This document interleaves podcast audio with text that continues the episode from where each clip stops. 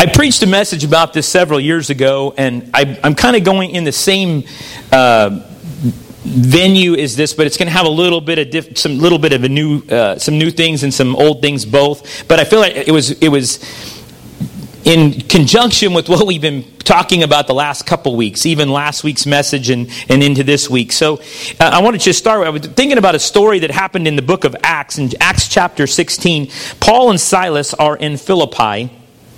And it says that day that the once, in verse 16, once when we were going to the place of prayer, we were met by a female slave who had a spirit by which she predicted the future. She earned a great deal of money for her owners by fortune telling. And this woman comes along, they're on their way to, to, to a place of prayer, and all of a sudden, and she says these things, she, this is what she says. She says, she followed Paul and the rest of us. And I'm, when she says the rest of us, remember, Luke is writing all this. So he's, he's a part of it. He's, he's watching this take place. She, she followed Paul and the rest of us shouting, these men are servants of the Most High God who are telling you the way to be saved. Now, I want you to know this morning, Satan is not afraid of using truth to deceive deceive people.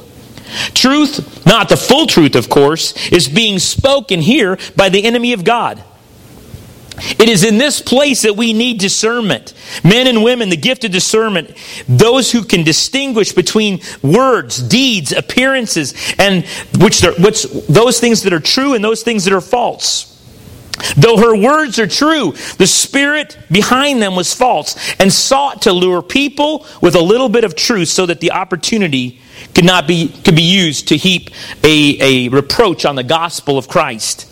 Paul judged her words to be true, but by appearance, the spirits guiding her, they were insincere. He was not fooled by what looked like right on the outside. And he says in verse 18, she kept this up for many days. Finally, Paul became so annoyed that he turned around and said to the Spirit, In the name of Jesus Christ, I command you to come out of her. And at that moment, the Spirit left her.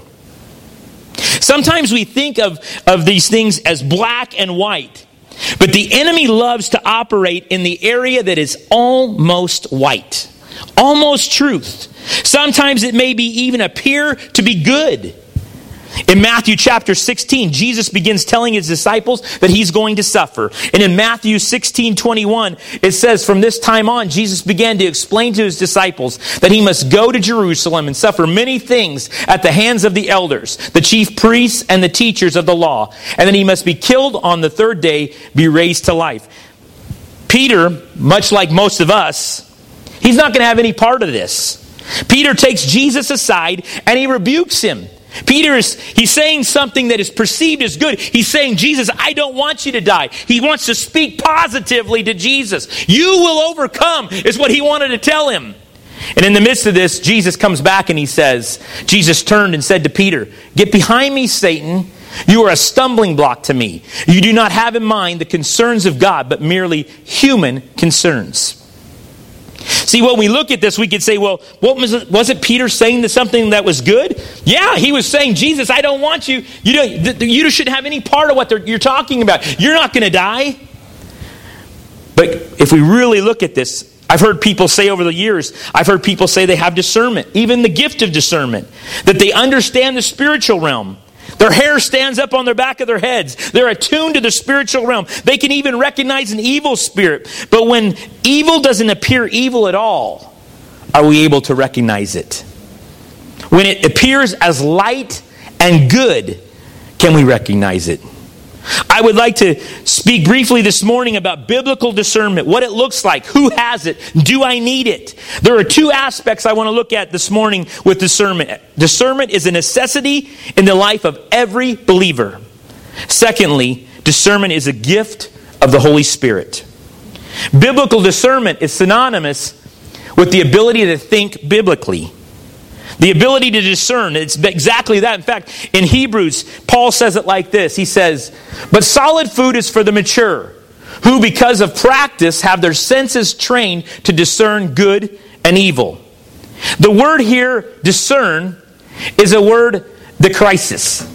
And it really and it, it means a thorough judgment, a discernment which distinguishes, I couldn't believe this, lookalikes.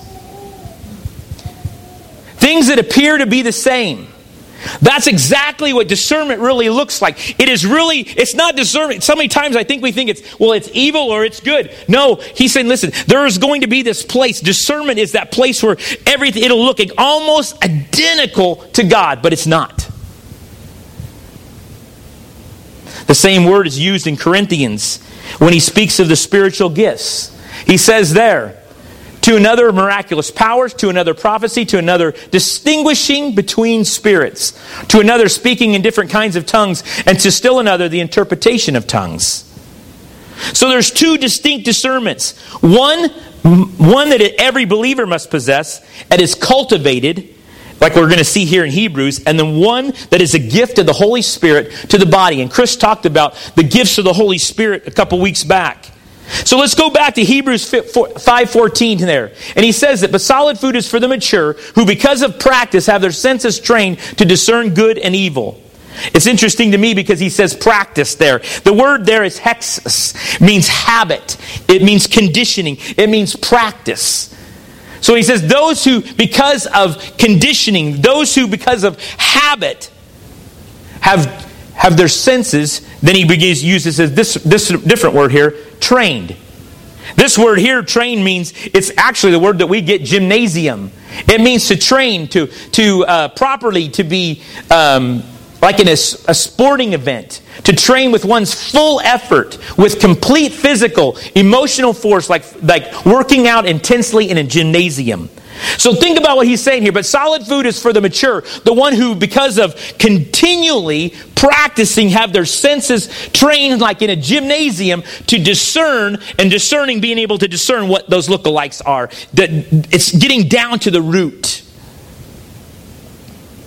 Constant use, constant, fully trained. That's how we can discern. If you are not fully immersed yourself in the good things that God has, but in in what sometimes what happens is we immerse ourselves in good things but not God things. If you haven't if you have difficulty recognizing, then what we need to do is immerse ourselves in godly things. Godly music, godly thinking, godly reading. Change our aspect the way we're going because that is going to help us discern. That's what he's saying. He says because of practice, because you've conditioned yourself, because you found yourself constantly in this place. It's like money at the bank. My wife was a teller for many years. And when they teach you how to, to recognize a false, uh, you know, not a dollar bill, of course, but a hundred dollar bill, they teach you by giving you the real thing and making you so acquainted with the real thing that when you feel the, ro- the phony thing, it's immediate. You know, this isn't, this isn't a hundred dollar bill. You recognize it by that feel. And exactly that's what he's saying here. Because you've trained yourself, because you've constantly immersed yourself in the things of God. If we constantly immerse ourselves in the things of the world, the world's music, the world's thought life, the world's TV, you know what we're going to find? We're not going to have the discernment we need. And I'm not saying that all those things are even bad. But, but if we don't immerse ourselves, we don't practice, See, that's the only way we're going to. That's the first part of what I'm talking about this morning with discernment. There is the discernment that is a gift, there is a discernment that is trained up in us. Psalms 119, 66 says, Teach me to know, teach me knowledge and good judgment, for I trust in your commands. This word judgment here means taste. It is the ability to make discriminating judgments, to distinguish between, to recognize the moral implications of different situations and different courses of action. It is the ability to weigh up and assess the moral and spiritual status of individuals, groups, and even spiritual movements. Earlier, I said that discernment was synonymous with biblical thinking. So the second part is it is synonymous with biblical thinking, and secondly, it is synonymous with to think like God thinks. Because we have immersed ourselves in the Word, we know how God thinks. So discerning is to learn how what God's thoughts are on things, to see things like He sees them. In fact, in Hebrews 4:13, it says that nothing in all creation is hidden from God's sight. Everything is uncovered and laid bare before the eyes of Him to whom we must give an account. God lays it all out for he, it's all laid out for him. He doesn't see all the masquerading. He doesn't see all those things that we put on. He doesn't see the mask. He can see right through when it's laid bare. He sees us as we truly are. So this morning I wanted to caution you and say I don't this is not talking about judgmentalism. It's not talking about suspicion. It's not being critical or condescending, but it is a thorough examination. It is scrutinizing through the lens of the word. It is thinking like God thinks and having his mind.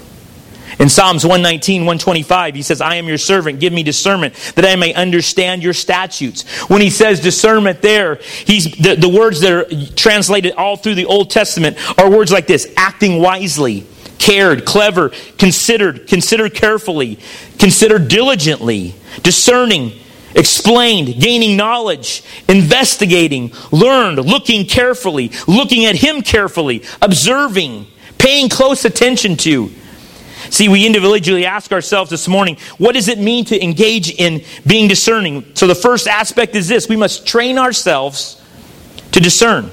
This is accomplished by the Word of God, studying the Word, prayer, intimacy with God, remaining teachable.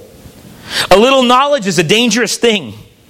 And that is true here, too, with discernment. Those who are more susceptible are the, uh, are the ones who have a measure of biblical knowledge our confidence becomes in our ability or our confidence in our intelligence, and we can be led astray. The second part is we lean on God and lean on those who have biblical and, and the gift of discernment. See, God gives us these people in the body of Christ so that we can, we can be ready when the enemy comes along. Because, see, the thing is, is it's going to be difficult in the last days. The Bible says that if it were possible, the very elect would be deceived. If I come to you this morning and I say, Oh, I've already got the answer, then you know what? I'm not really a sounding board to you. But if you come like this, if, I, if you come with a true heart that says, I don't exactly know exactly which direction here, I'm not sure exactly what I need to do. What do you think about this? I used this a couple weeks back when I talked about discipleship. What do you think about this? See, when you're talking to your mentor or you're talking to your parents or you're talking to that one who is you're being discipled by, you say, you know, you can say, "What do you think about this?" If you've already made up your mind, then you know what? You're not in the stream. You're already going your own direction. But you know what? See, that's what I love about the relationship that we have with one another in the body of Christ, that we can spur one another on. We can use one another as a sounding board and say, What do you think about this? And help me develop what God wants me to do. Lenski is a commentator, and he said this in certain difficult cases for which, for which more common Christian discernment is necessary what he's talking about is that gift of discernment in, Second in Corinthians chapter 12 that only comes by that gift of God. It is in that place we need the, the people in the body of Christ who can discern things correctly because in Matthew 24 he says, For false messiahs and false prophets will appear and perform great signs and wonders to deceive, if possible, even the elect. It's difficult to discern. That's the problem. It is very difficult. See, I drove a black and white car for 26 years. But the only thing black and white about that job was my car. Everything else, every decision I had to make each day was always in this gray zone. What do I do here? I had to be able to discern. So it is with us in, in, in the relationship with Christ, in the body of Christ. Yes, there are these black and white areas, but when it comes to discernment, we're not talking about evil and good. We're talking about good and best. We're talking about those lookalikes because a lot of times the enemy can look good. Ron and I were linked in law enforcement here in Springville for probably the last 10 years. We constantly had to lean on one another. I would have to trust in his understanding of a situation. He would have to trust in mine. If we did not use one another correctly, if we said, you know what, I'm just going to do what I want to do, then all of a sudden we could find ourselves in a, in a mess of hurt because we would be out on our own. But we bounce things off of one another. What do you think about this? This is what's going on in this situation. I have firsthand knowledge of it. I loved it. There was times when I would go, "What about this situation?" Ron would go, "Well, you know what? I was just over at their house the other day, and this is what's going on." There are times when God gives us people around us. The body of Christ is that sounding board to be able to have that confirmation and to move forward. Just like it says in Proverbs 27 17, as iron sharpens iron, so one person sharpens another. And I've heard this scripture over the years, but so many times I think to myself, we don't really sharpen one another. See, the only way that you're going to get sharp is if you put yourself against something harder than yourself. See, two pieces of metal will, in, in, in, a sense, sharpen a little bit.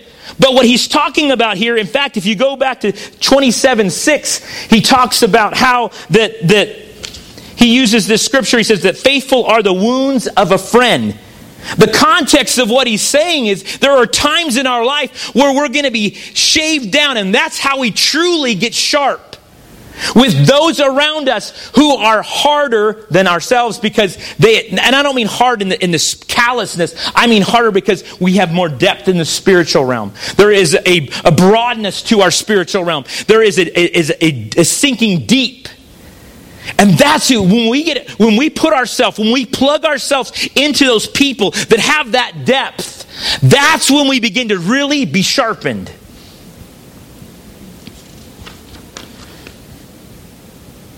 If your mentor has numerous character defects, instead of being sharpened, you're going to find yourself doing exactly what they do. That's why this pursuit of God is this constant renewing. It is this constant chasing. It is this constant, I have to get closer to God because He'll reveal more of what's going on in me because my heart is deceitful. It will tell me I'm fine and I'm not. But what He's saying is listen, as you continue closer to me, I will make you. See, that's why when we sharpen ourselves against Christ, we truly get sharpened. If your, your mentor is a cusser, you're going to be a cusser. If he finds himself in pornography, guess what? Eventually, the door is going to open for you to be able to get into pornography. What you need is to find yourself a man that has overcome these things and is living in victory over these things. And then go, that's who I want to mentor me. That's what Paul was saying. Imitate me. As far as the gift of the Spirit goes. I believe that God still empowers some of his people to unmask false prophets and carnal hypocrites. He gives them insight to expose imitations and deceptions that most Christians would take as genuine. Those Christians who are gifted with discernment will be able to compare ungodly words, deeds, appearances with what God has revealed in Scripture and expose the fraudulent leaders and teachers for what they are. They are gifted with unusual ability in separating what is true from what is false and what is right and what is wrong. We still need this in the body of Christ. Otherwise, we can be led astray. Turn the light for me. Good or God?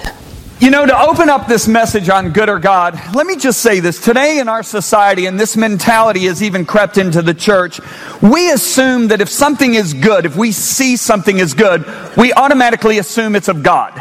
In other words, we've almost made good and God synonymous. Because after all, aren't we born with the inherent knowledge of what is right and wrong? But now let me say this. If good is so obvious, why then does the book of Hebrews tell us that we have to have discernment to recognize the difference between good and evil? Why does King Solomon cry out at the dawn of his reign, God, give your servant an understanding heart that I might be able to discern between good and evil. Look at the context of this. Solomon is just about to take the throne. God appears to him, which is mind blowing. And God says, Ask me anything you want. And what he asked for is the ability to tell the difference between right and wrong. I don't think good is as obvious as we think it is. I mean, you would think it is a good idea to preserve the life of your friend. Yet Peter does this with Jesus, and Jesus sharply corrects him and says, You are seeing things merely from a human point of view, not from God's point of view. If you remember the rich young ruler, he comes running up to Jesus and he cries out, Good teacher, what do I do to inherit eternal life? And before Jesus even answers this all important question of how to be saved, Jesus said, Why do you call me good? Nobody's good but God. Now, is Jesus not good? No, he is perfect good. But what Jesus is saying is, you have a reference point for what is good. God has a reference point for what is good. The two are not one and the same. Don't put me in your category. See, good is all about a reference point. You can have two families moving into identical homes, three bedroom, two bath homes. For one family, it's a good move. For one family, it's a bad move. The family, it's a good move. They just moved out of a trailer. Family, it's a bad move. They just moved out of a $2 million estate. I remember when God really made this clear to me. I had traveled to Stockholm, Sweden to speak to 6,000 leaders from over 60 nations, mostly Eastern Europe. And I remember I had all day in my room to pray, and I was praying about a situation, and I had judged this situation to be good. And the Holy Spirit very sternly in my hotel room said, No, son, this is not good. And I remember getting in a little argument with the Holy Spirit in that hotel room, and finally I kind of put my foot down, and I said, But God, all the good that's come out of this situation. And then the Lord said this to me, and this is what impacted my life forever. He said, Son, it wasn't the evil side of the tree of the knowledge of good and evil that Eve was attracted to, it was the good side. And when he said that to me, there's my Bible laying on the bed. I flew over to Genesis. And when I read the words, when the woman saw the tree was good, and the word good leapt up off the page. That it was desirable, that it was pleasant, that it would make her wise, she partook. And I'm standing there in shock. And all of a sudden, the Lord says this to me Son, there is a good that will lead people away from me. And I remember in that hotel room, I thought, all of a sudden, I thought, that's how the elect, if possible, are going to be deceived. You know, whenever people ask Jesus about our day, the very first thing he says is, Be careful that you are not deceived. And he said the deception would be so powerful in our day that if possible, the elect would be deceived. And it used to bother me. I thought, how can Christians be deceived? And then I realized in that hotel room, Christians won't be deceived by satanic rock concerts, by drug infested parties, by sexual orgies. Christians, if possible, will be deceived with evil that is masked with good. Proverbs 14 12 says, There is a way, there is a method, there is wisdom that seems right it seems good. It seems acceptable. It seems pleasant. It seems desirable. It seems profitable to a man. But its end, where it takes you, it's a place that you don't want to find yourself. It's called the way of death.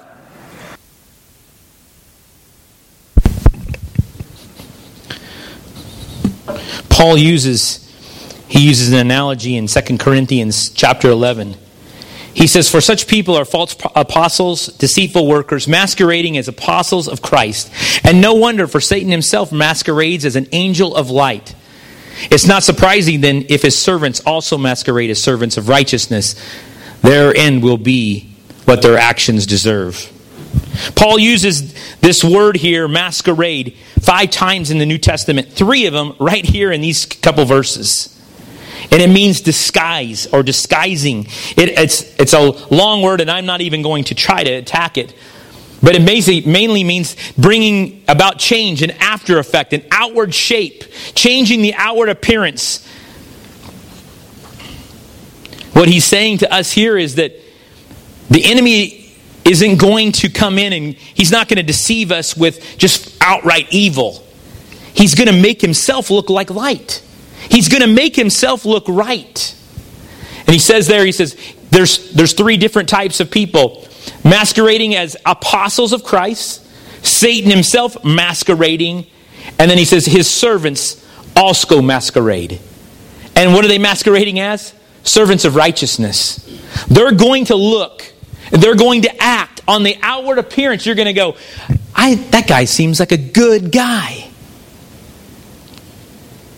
Discernment. Discernment, according to Charles Spurgeon, or Chuck Smith says that this is why it's extremely important to have the gift of discernment of spirits. You can always tell a false prophet by what he says. Many times, what he says is 90 99% correct, and that's what makes them so dangerous. You cannot always tell them by their actions. I love the way Spurgeon put it. He says, Discernment is not simply a matter of telling the difference between what is right and wrong, rather, it is the difference between right and almost right. These are the enemy's devices. It's the 99% club. it's almost truth. It's almost right. It's so close. See, the church won't be tricked by just outright evil. it's going to be the good that just like it got Eve. It's going to be attempting to do good. It's looking at our, our, opening scripture in Acts chapter 16. What she was saying was true. These are servants of the Most High God who are telling you the way to salvation. the enemy was able to use the very words that God would use. True discernment is not distinguishing the right from wrong, it means distinguishing the primary from the secondary, the essential from the indifferent, and the permanent from the transient. And yes, it means distinguishing between good and the better, and even between the better and the best.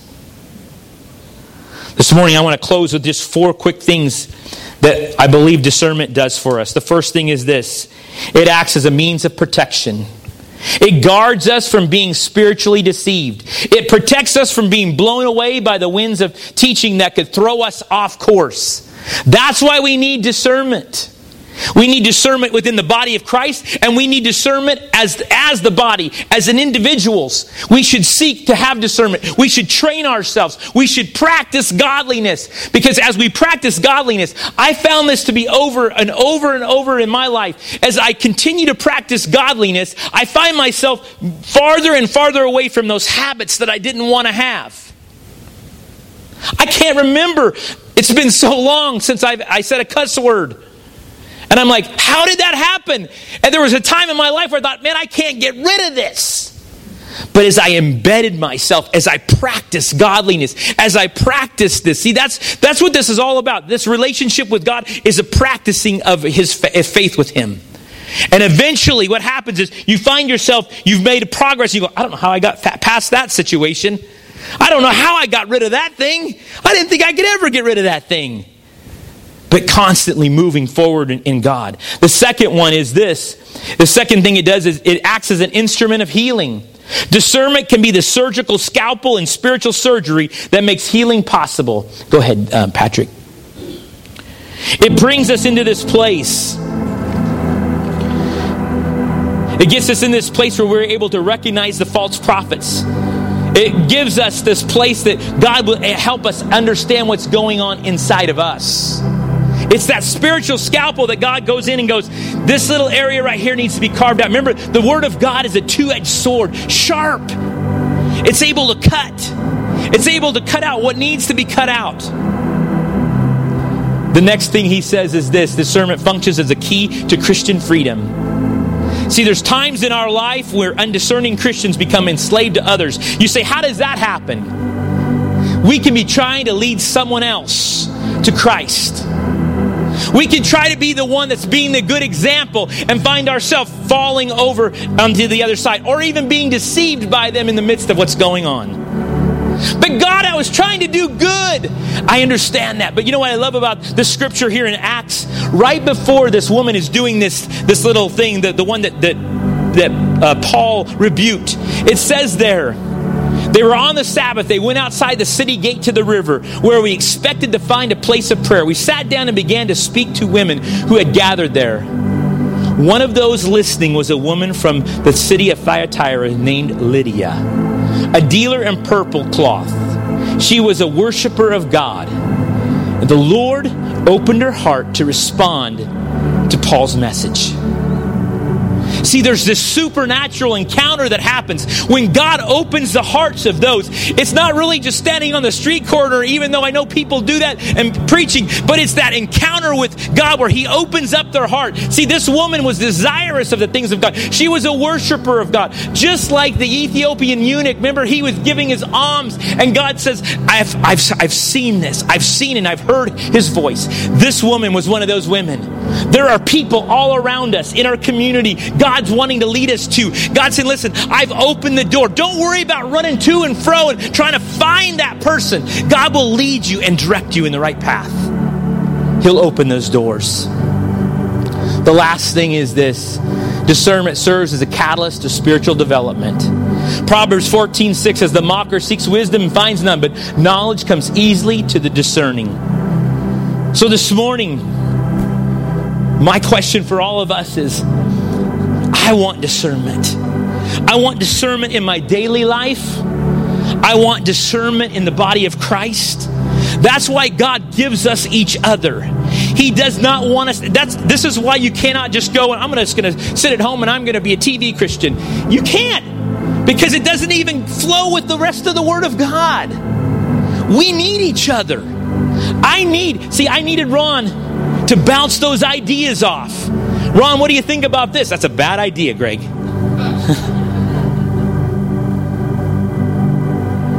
we need that. We need that camaraderie to be able to move forward in correct discernment, discerning what God has for us, and being teachable, saying, God, okay, show me your way. I've tried my way and it's failed. Show me your way. This morning, let's just close our eyes. Lord, we just thank you. Lord, I thank you for discernment as a gift that you give to the body of Christ. Lord, otherwise we would be lost, utterly lost. And God, I pray this morning that the rest of us, Lord, that our hearts would be teachable, that our hearts would want to get in the stream and be taught. Show us the way, Lord. Lord, let me put away my pride. Let me put away all my thoughts. And Lord, let me just get into stream, into rhythm, in cadence with you. Lord, I want my thoughts to be your thoughts. I want my thoughts to be biblical thoughts. I want my actions to be those things. Lord, I just thank you. I praise you this morning. Amen.